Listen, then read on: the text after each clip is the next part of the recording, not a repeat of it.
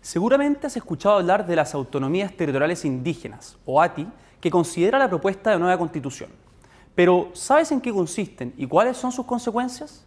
El borrador trata las ATI en el capítulo de Estado regional, ubicándolas al mismo nivel que las regiones y comunas autónomas y otorgándoles la misma autonomía política, administrativa y financiera.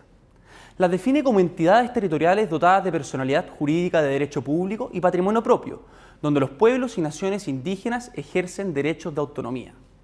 Estos derechos de autonomía, autodeterminación y autogobierno de los pueblos indígenas están reconocidos en una serie de otras normas del borrador, siendo una consecuencia directa de la plurinacionalidad.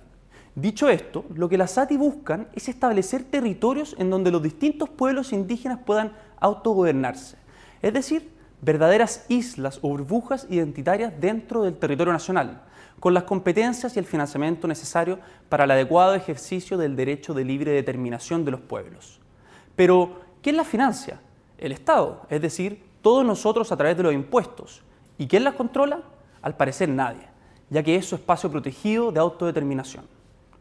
Por otra parte, si bien la propuesta reconoce la existencia de 11 naciones indígenas preexistentes, nada impide que se cree más de una ATI por pueblo, ya que estos se organizan en diversas comunidades y zonas geográficas del país.